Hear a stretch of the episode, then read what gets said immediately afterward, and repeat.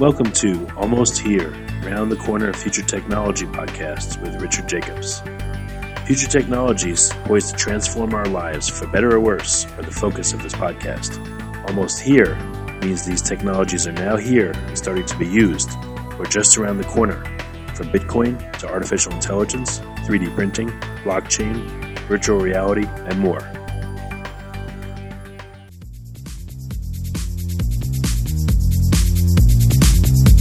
Coming to Dallas, Texas, September 14th, 15th, and 16th, 2018, the Blockchain and Future Tech Expo. This is going to be a gigantic conference of over 5,000 people. We're going to be talking about blockchain and its applications. We're going to be talking about quantum computing, cybersecurity, artificial intelligence, and several other future technologies that are poised to and actually changing our lives as we speak. Here's why you should attend.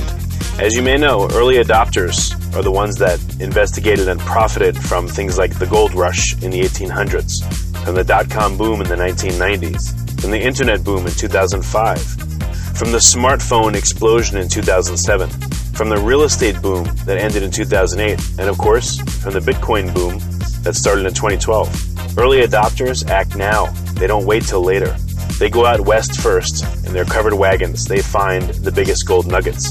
If you consider yourself an early adopter and you want to find the biggest nuggets, then you owe it to yourself to attend this upcoming conference. Blockchain is going to affect how we control and store our medical data, how we send money around the world, how we bank, and more. But artificial intelligence, quantum computing, and cybersecurity will play a pivotal role in our lives as well. And that's why our next event, September 14th to the 16th at the Dallas Convention Center, is going to have not only 5,000 plus attendees, but will showcase blockchain, AI, cybersecurity, quantum computing, and more. You want to get in on the coming gold rush of future tech and opportunity as an early adopter. Don't be left out. To register, go to bftexpo.com. That's blockchainfuturetechexpo.com. Thank you. Hello and welcome to Future Tech Podcast. This is Juliet Lamar. My guests today are Justin Fisher, the co-founder and CEO of VeriBlock, along with his partner Maxwell Sanchez, who is the CTO of VeriBlock. Welcome. Hi, Juliet. Thanks for having us on the show. Of course. It's an honor. Well, I uh, I am so excited to learn more about VeriBlock. So why don't you go ahead and Justin, tell us a little bit about the company. So VeriBlock was uh, co-founded uh, by and between uh, primarily myself and Maxwell. Um, we met in 2015 at the North American Bitcoin Conference, and uh, we came together over a project. Um, Max at the time was working on CureCoin, and my son was working on a project uh, that involved rendering graphics. And I noticed there was a correlation between all the heat that was generated um, you know, from rendering these graphics, and it seemed a lot like proof of work. So I initially came together with Max because he was working on this protein folding project, and I talked to him about the idea of a concept called RenderCoin, wherein you know people would do uh, rendering of graphics in exchange for um, you know like maybe movie tickets or things that the entertainment industry would uh, deem appropriate for compensating people for doing you know this action. So he gave me this brilliant uh, write up in an email that I actually read. It was really hard for me to get through, and uh, I couldn't believe he was just a high school student. So um, that's kind of how we came together, um, and that was kind of the genesis of the project. And I'll, I'll turn it over to Max. He can kind of pick it up from there. Max, if you want to take it. Sure. Um, so that idea, we ended up scrapping the idea for RenderCoin, but we kept working together. Um, and we, we started working on a project that we called Blockchain of Custody, which was a solution for using the blockchain to basically immortalize uh, digital records from police lapel cameras or dash cams or 911 phone calls or insurance agency photos and recordings or whatever, any sort of digital file, digital evidence, being able to timestamp that to the Bitcoin blockchain and ensure that no one could manipulate it after it was uh, created. And so through working through that project, we started thinking about uh, more what can actually be done with that technology, what you can actually do when you're able to immortalize data. And uh, and we started thinking, you know, a blockchain is really just digital data at the end of the day. And so that's where the the genesis of the idea for VeraBlock came from. We had a, a a 12-hour phone call where we started asking you know, what if you could do the same thing for a blockchain? What if you could timestamp blockchains to something like Bitcoin that's very, very highly secure? And then the question became, well, how would you do that in a way that adheres to the ethos of blockchains themselves, you know, being decentralized, trustless, transparent, permissionless, uh, something that we coin as uh, the term DTTP, sort of the core attributes of, you know, open source blockchain projects that gain wide adoption and people can feel confident in using. And so th- that sort of series of questions led to us uh, developing the idea for the Veriblock blockchain, which is a way for people to, for effectively a new form of mining to be created that allows a blockchain to incentivize its users to secure it to another blockchain like Bitcoin. Uh, so I'll hand it back over to you, Justin. Yeah, it was actually uh, an interesting point. Um, the I was working. I'd also at the same time I met uh, Max. I had met Flip Filipkowski and, and Matt Roszak at the same conference. So um, all the while on the side, I was kind of working with Flip, betting deals and stuff looking at different things, getting to know him pretty well. And uh, I had asked him, I said, you know, what do you think about this idea, uh, blockchain in custody at the time? And uh, he said, you know, I love it. I think it's great, and uh, I, I want to be involved. So Flip kind of came on board as a uh, as an anchoring founder, in that he really opened a lot of doors in the space and really gave us a, a lot of inertia to make the contacts and connections and and gain the traction that we have. So it's been a it's been a long journey, but um, yeah, the uh, you know, the concept of proof of proof and then, you know, solving the problem was how does a blockchain secure itself? The, the, the conundrum was when we, if you remember, Max, during the phone calls, many of them, uh, you know, we thought, gosh, you know, what if a, a blockchain could just secure itself? And that's when Max kind of educated me on the concept of the idea that um, a public key, a public uh, blockchain can't hold a private key because everybody would just snarf up uh, any of the money that's that's in that wallet. You know, in a perfect world, the blockchain could launch with its own ability to acquire uh, Bitcoin and then secure itself to Bitcoin and operate autonomously. It would be divine, but we it was just impossible to solve. We couldn't figure out how to do it. So um, we kind of went around it and came up with a, the, the solution, which we, we term as proof of proof. Um, so do, do, you have any questions, Juliet, in regards to how the tech works or anything specific? yeah, that would that would be my next. No, no, you're all these all these are great are great answers. Um, I, I was wondering if you could go into more detail of actually what proof of proof is and how it works for people who might not be familiar. Max, you want to take a uh, you want to do a, a, a tech dive on that? uh, sure. so, um, like Justin was mentioning earlier, part of the problem we were trying to solve when we eventually ended up coming up with proof of proof was, you know, a blockchain can't hold a private key. It couldn't arbitrarily, as part of the protocol's functionality, make transactions on Bitcoin. Not only does it not have a way to communicate with Bitcoin directly, but it also, more pressingly, it doesn't have the ability to keep any data private. It can't um, it can't sign Bitcoin transactions that kind of timestamp or encapsulate its current state because who's going to be running that? The protocol is just a set of rules that everyone agrees to follow, and you can't have a, a private key anywhere in there that everyone just agrees to sign a message with and not steal the money. So that doesn't work. And so the solution we came up to that was something called proof of proof. And so a little bit of background first. Uh, every single blockchain in the world, every public blockchain at least, um, has some sort of security mechanism. And that security mechanism functions because the blockchain is able to incentivize people to do something on its behalf that the blockchain itself can't do. You know, a blockchain isn't a living, breathing thing. It is a, a set of protocol rules that everyone agrees to adhere to, and it's a way to look at data and generate data. And so, for example, Bitcoin provides a block reward in addition to transaction fees to people who uh, do proof of work mining, which means they basically, in summary, solve a, a hard math problem that's hard to solve but easy to verify, whereas proof of stake miners will uh, construct a block and then prove that they had the um, correct stake in the network to be able to do so and that it's been left untouched for a long enough period of time and et cetera, et cetera. And so all of these, it's getting humans to do something on behalf of the blockchain that the blockchain can't do itself.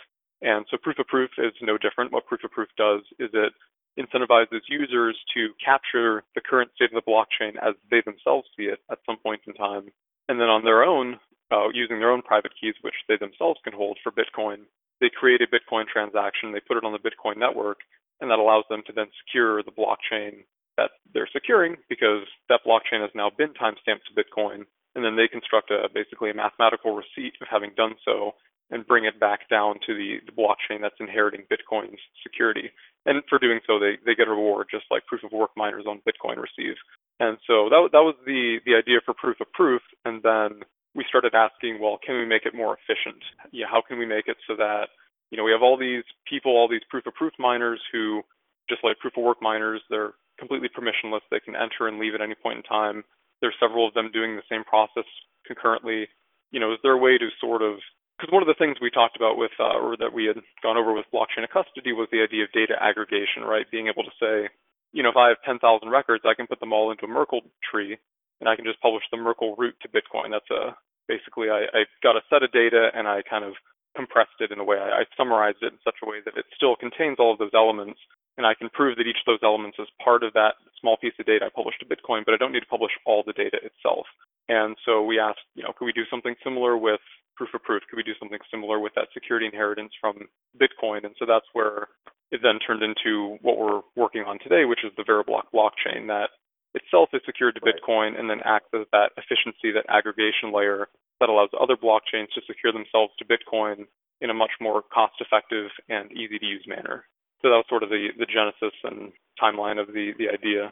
And it sounds so that sounds like it's also a very secure system. So if you look at the um, computational power of Bitcoin, uh, rather the computational uh, hashing power that's spent uh, or used to secure Bitcoin, it's it's quite substantial. I mean, we've heard a lot of things in the press about you know as much electricity as all of Ireland or Peru or you know, take a country or more than 500 of the world's top supercomputers combined. So you've got all this hashing power, um, which I won't go into a, a, deep dive on why I feel proof of work is is essential, um, and that a lot of that power that we're seeing move toward Bitcoin is really a diversion away from legacy systems toward a more efficient model of, of securing digital data. Um, that's kind of a separate debate that we probably wouldn't try to have in the call, but we're very passionate about that. we believe that Bitcoin's going to continue to grow for that reason. So if you look at all this computational power, um, it's extraordinarily uh, secure in that I'll give a quick analogy, if I may. It's something that um, we've been kind of playing with. That's it's kind of helped express the idea of why we think proof of work is important. You know, picture yourself. Uh, you, bore, you bore a hole in the ground. I don't know, you know, thousand meters deep, whatever it is. Just metaphorically, you've drilled, you've bored a hole in the ground, and you've got an artifact you want to secure. So you you you take this artifact and you drop it into the hole, and then you pour a layer of cement on it. And it might take you know 10 minutes for the cement to harden and then you know you can drop another artifact down the hole, and you can continue to do this. And as you do this, that that cement stack, right, that height gets higher and higher and higher. Thus, if somebody wants to go and get to your original artifact, they have to drill through all those other layers of concrete that have hardened above you, mm-hmm. your original artifact.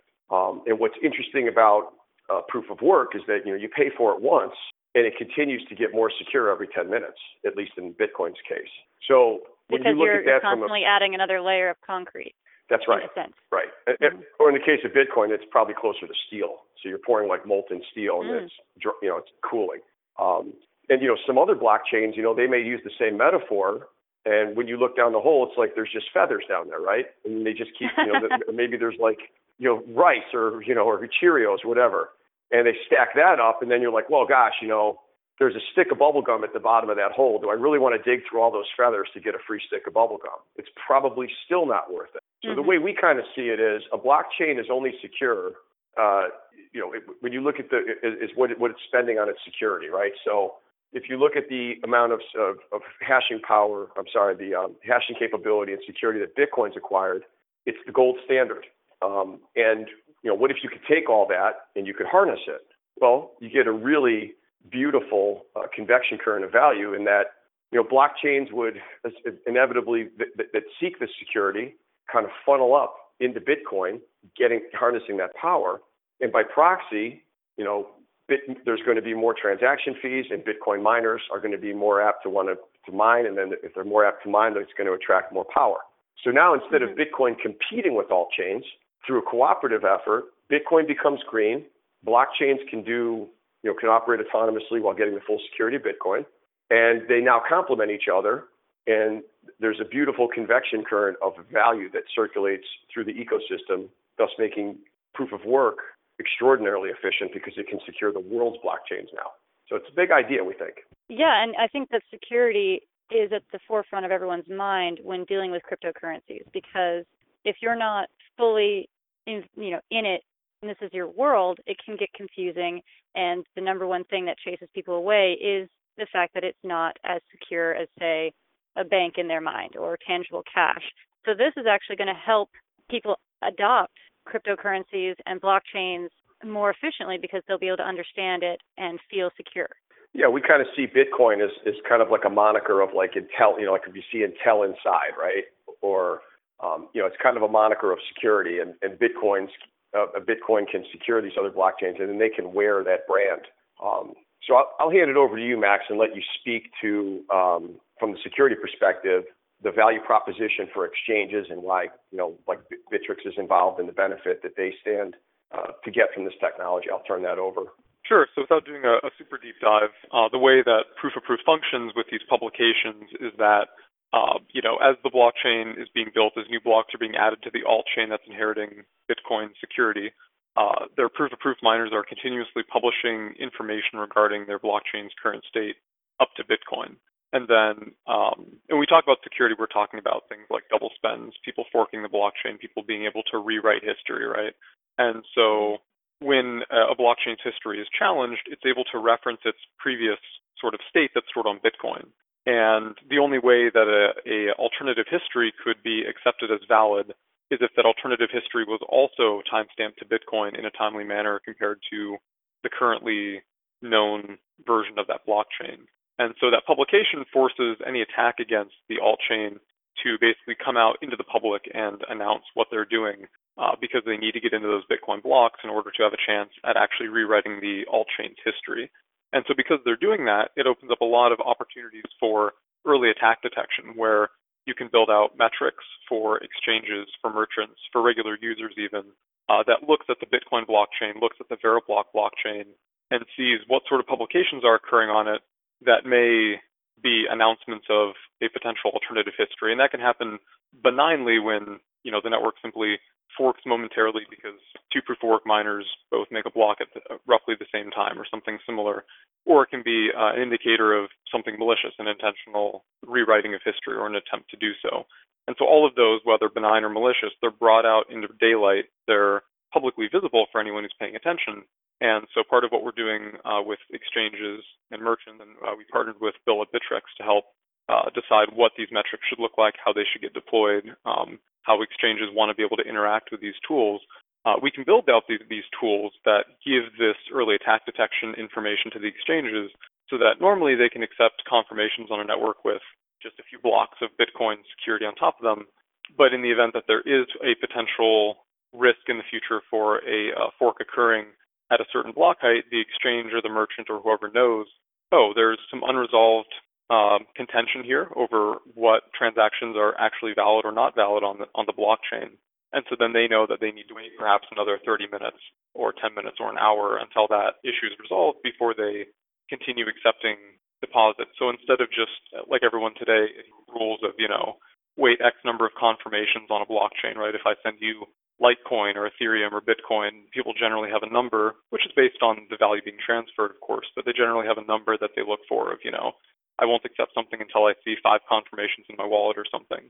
And so this makes it so there's less of a hard number that we just assume is good, and instead gives us a number that we know is good. So we'll say, given current network conditions now, we know three confirmations, for example, on this network are enough to accept that deposit because it's secured with the full power of Bitcoin. Or maybe we need to wait for six or seven or eight because right now there is contention on the network and these transactions are at a higher risk of uh, becoming invalid. And so being able to give that actual correct number to people at a certain point in time, or be able to say this transaction is currently secured with either the native alt chain security, Veriblock's proof of work security, Bitcoin's full proof of work security, being able to say at any point in time how secure a transaction is allows people to make exchanges, merchants, users to make informed decisions about whether they do or do not accept a payment um, or how long they wait before they consider that payment valid. You're So, yeah, you're taking a yeah, little bit of the guesswork out of it and making them feel secure and able to actually tackle more things because they're not sitting there hoping and wishing that everything is going smooth. Exactly. And so instead of saying, well, you know, I, I, waited 20 minutes, it should be good, you say, I know this is secure with the full power of Bitcoin. And if someone were to change mm-hmm. this transaction, they would have to fork Bitcoin itself. And I trust that as an adequate security level. So. And that's, that, this is Justin. And, and that, uh, just, just kind of in summary, you know, that, you know, when you, when you look at the detail, there's obviously the detail aspect of, um, you know, how the exchanges benefit, but um, there's certainly now a motivation for um, we're getting contacted by a lot of different blockchains. Our queue is kind of stacking up um, because what happens is is, is um, as blockchains inherit Bitcoin security, we believe that that's going to allow uh, more proliferation of blockchains in that they're not going to be having to compete with each other to get miners per se. They can just hmm. You know easily adopt uh, Bitcoin security. And what's kind of neat about the way it works is that you know say say a blockchain launches you know, it may not have a huge following yet. It hasn't really, you know, gained its network or built it out yet. It's, you know, kind of a nascent chain. And in that case, you know, they can subscribe to the to the model, get the Bitcoin security, and they can focus on their service or their or what it is that they're trying to do as a blockchain, whatever their uh, unique value proposition is. Because sometimes there's some good ideas, and then you know these networks get attacked or messed with, um, but now, at least if that happens, you don't have to worry about your, your money disappearing or a double spend occurring. So it brings a lot more stability to the ecosystem, which is good for exchanges, it's good for users, it's good for the blockchain, and it's also good for uh, Bitcoin as well. So everybody wins in the equation. Uh, a lot of different solutions that are out there.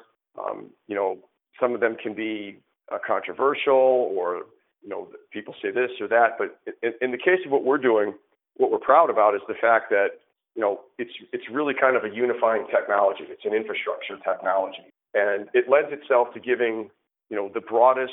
It, has got it's got a, a, a, wide audience of acceptance um, because we really complement many of the different aspects of the ecosystem. So it's really exciting. So now blockchain can be motivated to use the technology because you know they're going to be treated more favorably with exchanges because exchanges can have a higher level of a trust for a given blockchain. Um, and that's a huge value proposition for a community blockchain because, you know, they're going to be less prone to being delisted because of double spend attacks happening and all these other things that, that can occur uh, in a uh, in an ever changing landscape in the blockchain space. So a lot of lot of lot of neat stuff that's going to um, come out of this tech, and you guys are going to be hearing a lot. Uh, your listeners are going to be hearing a lot about uh, Veriblock and proof of proof in the in the next uh, year, year and a half. A lot of good things happening. Yeah, I love I love the the honing in on the security aspect because that I feel is at the basis of the distrust of this entire network of of cryptocurrency and everything. And when you take that away, you open up a whole new world for for people who want to get involved.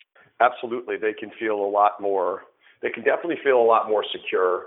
Um, and, and even if it's at the if it's if it's at the lowest layer, right? So, for example, um, you know, my my my mom wants to get on uh, a blockchain because she thinks it's neat for what she's doing, and I normally say, gosh, you know, how much security do they have? You know, they've been attacked, and you know, if she if she told me now that oh, it's well, it's secured by Bitcoin, you know, I think once people kind of identify that you know Bitcoin's the gold standard of security, and you can adopt that, and your blockchain's supported by that, then you just know you're safe, at least as safe as Bitcoin. And um, exactly. actually, Max, w- would you make the argument you're actually safer than Bitcoin? Yeah, it's sort of a um a, a judo move in a way of you know you're inheriting Bitcoin security, but you're also getting the proof of work security of the Veriblock blockchain and your own native consensus security, which means that you know if someone were to attack your chain. Uh, in, in a lot of scenarios, they would have to attack Bitcoin and Veriblock and your native consensus simultaneously, which is actually even more difficult than attacking just Bitcoin itself. So, in a lot of uh, cases, the the inheriting blockchain actually does have more security than Bitcoin, uh, for transactions that have reached a certain confirmation threshold because of the extra work involved beyond just forking Bitcoin that would be required to attack them. So, Juliet, exactly. it's almost kind of like a like a remora fish on it. Uh, this is Justin. It's almost like a remora fish on a shark, right? The remora swimming by itself might might be vulnerable, but when it latches onto the shark, if you want to go eat that remora, you're gonna have to go through the shark as well. So I love that analogy, and that, that and that's yeah, no, that that makes a lot of sense. So where do you see? Well, I mean, this this sounds like it's going to get bigger and bigger. So where do you where do you see Veriblock in you know in the coming years? Um, me personally, I think it could be a. Um, I think it's I think it's based on the the team that we've attracted. you know, we've got all the right strategic partners. You know, if you've got the exchanges, you've got a, a Bitcoin core developer, um, you got people like uh, co-founder of Ethereum.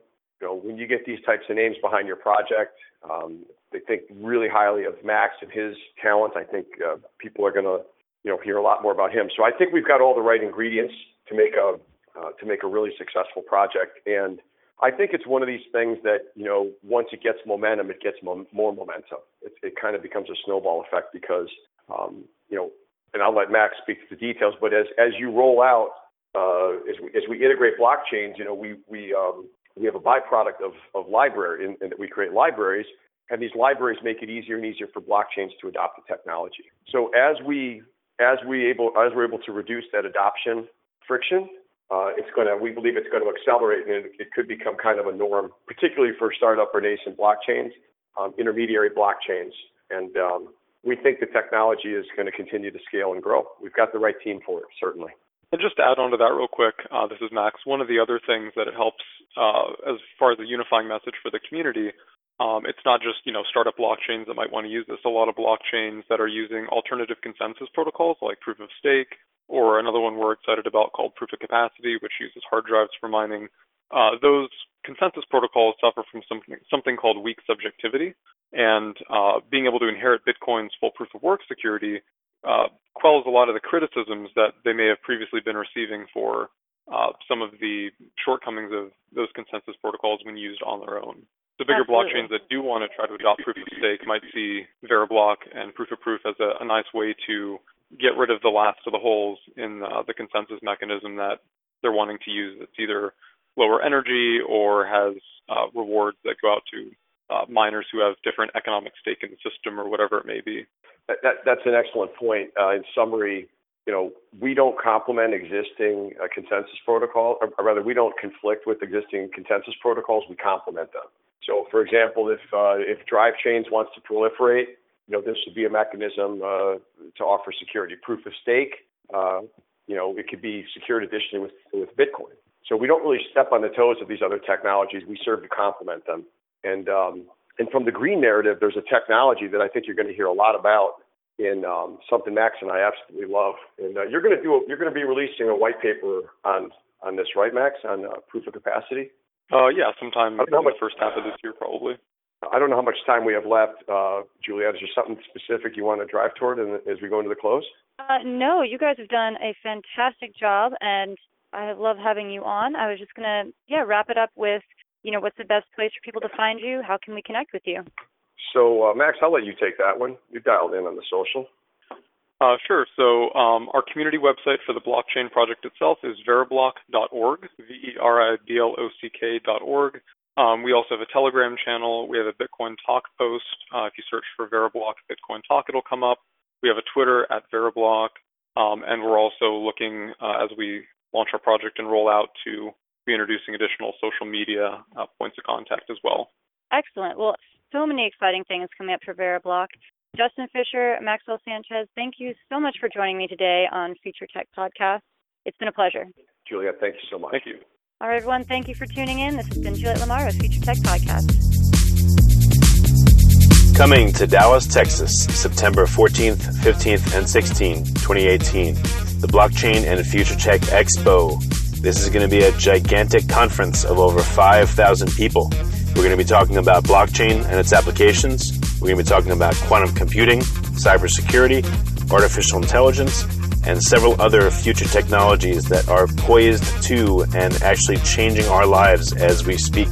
Here's why you should attend. As you may know, early adopters are the ones that investigated and profited from things like the gold rush in the 1800s, from the dot com boom in the 1990s, from the internet boom in 2005, from the smartphone explosion in 2007, from the real estate boom that ended in 2008, and of course, from the Bitcoin boom that started in 2012.